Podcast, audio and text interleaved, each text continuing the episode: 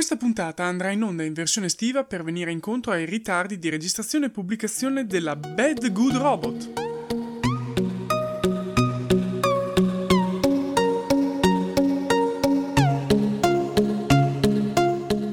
Fantascientificast ed MTI presentano Warzone Streaming, digressioni su film, serie e anime on demand ad alto hype e da binge watching.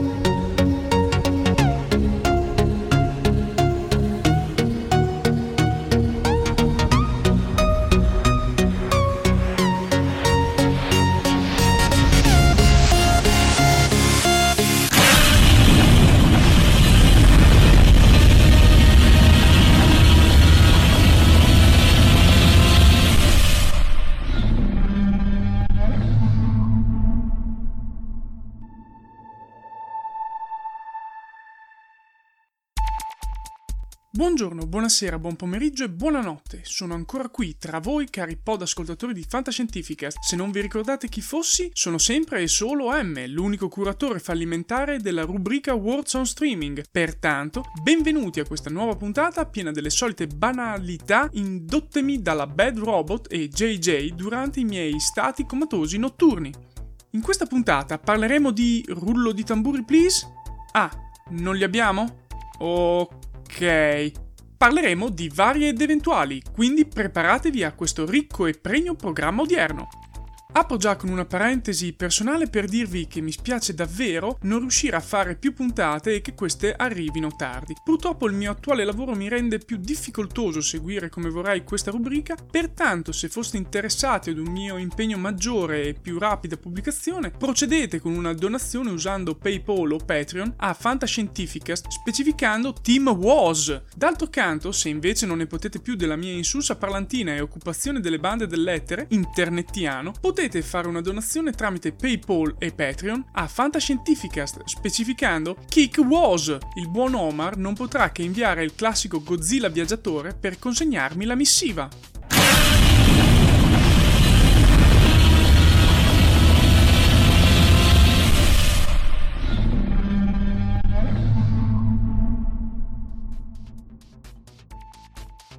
Adesso è venuto invece il momento che tutti voi non stavate aspettando, cioè la discussione su Endgame senza spoiler. Sono andato a vederlo in un IMAX 3D italiano per confrontarlo con Alita visto in Cina a suo tempo. La sala cinese batte quella italiana notevolmente, perché da noi non si rendono conto che le prime quattro file sono troppo decentrate e ne rovinano la visione, ma però fanno cassa. In Cina queste non c'erano, come altri posti esterni un po' più sfortunati. A parte quello, il film è veramente un gran bel film, ma diciamocelo, se la sono tirata inutilmente troppo. Dopo i primi 5 minuti e fino a 60 minuti potevano tranquillamente ridurre il tutto in 15 minuti, che era già pure troppo. Un'inutile lagna che non serve a nulla nel conoscere meglio i personaggi poiché erano già stati molto più approfonditi nei film precedenti della saga. I successivi 40 minuti sono dedicati praticamente al fanservice, rimettendo in gioco certi personaggi in ambientazioni caratteristiche, ma non posso dire altro senza spoilerare. La successiva ora è l'unica cosa per cui vale veramente la pena vedere il film,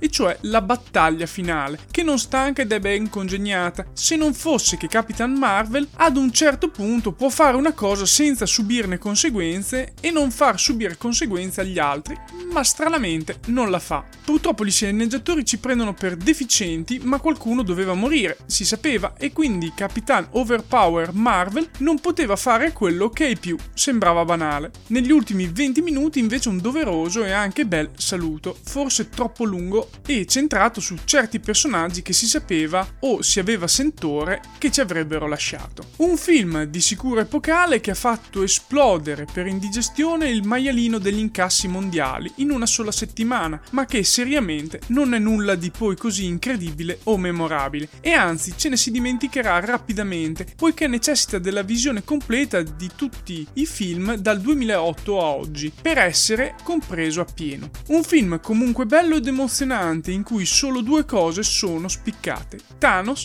e il nuovo assetto di un'astronave che vaga nella galassia che lascia ben sperare. Infine un passaggio di testimone tra la vecchia guardia di supereroi e quella nuova che non avviene bene e anzi sembra proprio una fine dei giochi per l'MCU, così organizzato. Probabilmente il resto saranno storie stand alone e basta. Mamma mia, quanto mi sono dilungato su Endgame, ma avrò tempo ancora per parlare di Shazam? Ma sì, dai, prendiamoci qualche minuto, perché questo film della Warner DC sancisce forse la definitiva buona eh, rotta intrapresa da quel ramo di supereroi che era iniziata con Wonder Woman e proseguita solo in Aquaman. Fortunatamente questo film su Shazam, il vero Capitan Marvel, è ben riuscito e divertente, con un Zachary Levi bello pompato ma col cervello da ragazzino che tiene bene lo schermo e scorre via via, serenamente. La storia non è certo originale, il finale è scontatissimo, ma è un bel film per passarsi due ore ed è una cosa buona, poiché tutto gira come deve e alla fine che si può chiedere di più da un film che ti intrattenga e soddisfi, quindi bel lavoro Warner DC.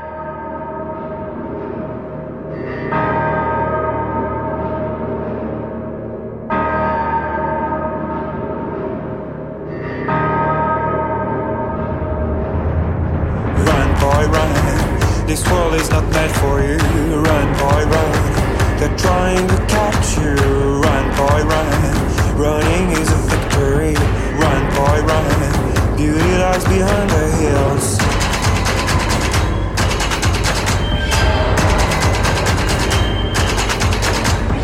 Run, boy, run. The sun will be guiding you. Run, boy, run. They're trying to stop you. Run, boy, run. This race is a prophecy. Run, boy, run. Break out from society.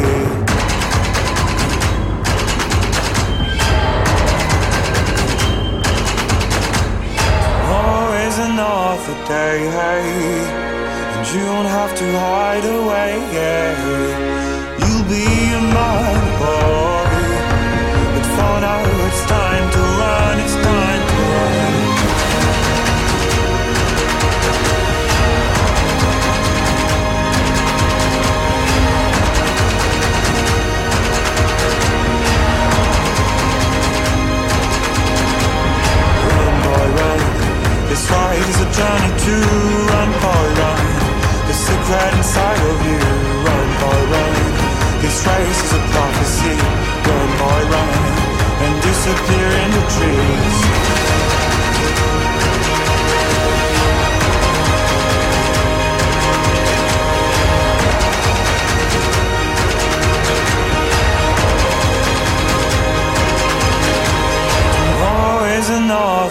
Day, hey, and you don't have to hide away, yeah.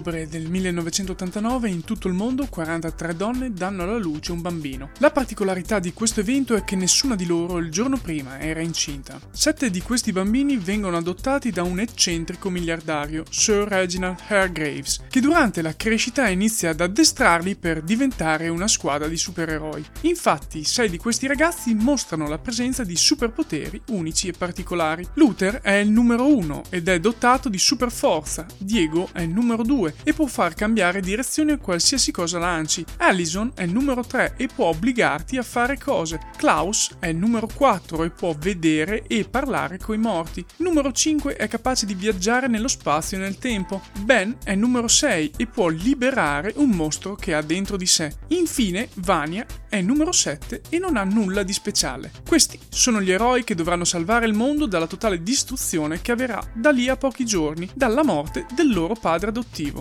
Cha-Cha e Hazel, facenti parte di una misteriosa organizzazione, proveranno però in tutti i modi ad impedirglielo. Telefilm molto particolare e di sicuro effetto, non può non rimanere ben piantato nella mente di chi lo guarda. Una colonna sonora assolutamente da promuovere su tutta la linea e non mi sarei potuto aspettare altro da un fumetto scritto da Regard Way, cantante dei My Chemical Romance e ora solista. Non so se abbia avuto modo di scegliere la colonna sonora in questa edizione Netflix, ma vogliono dargliene almeno parte del merito. Run Boy Run dei Woodkid, che dà pure il titolo al secondo episodio e che ne potrebbe potrebbe fare praticamente da video è qualcosa di perfetto. Lo sapete che parlo poco delle musiche o colonne sonore, ma in questo caso ne è una parte assolutamente fondamentale. Parlando invece dei personaggi, tutti sono abilmente trattati ad ogni episodio e lentamente crescono e mutano davanti allo spettatore assumendo sempre più spessore. Il finale del violino bianco è il punto massimo di questa crescita e scoperta dei personaggi sia da parte dello spettatore che di loro stessi, fra l'altro. Un problema è che questo finale di stagione è poi anche il punto più problematico della trama di una serie che non è che fatica, ma che risulta parecchio contorta e a tratti difficile da seguire. Diciamo che sono supereroi problematici che portano una ventata di novità in questo ambito che non può certo dispiacere ma che allo stesso tempo pecca di gioventù. In effetti guardandoci quello che spinge i vari personaggi ad agire, vista a posteriore, non avrebbe alcun senso di esistere. Siamo comunque davanti ad un telefilm a mio avviso da vedere e di cui aspettare la seconda stagione. Una realizzazione meritevole in cui ho apprezzato particolarmente l'interpretazione di Hazel e Klaus. Speriamo che nella seconda stagione non mandino tutto alle ortiche.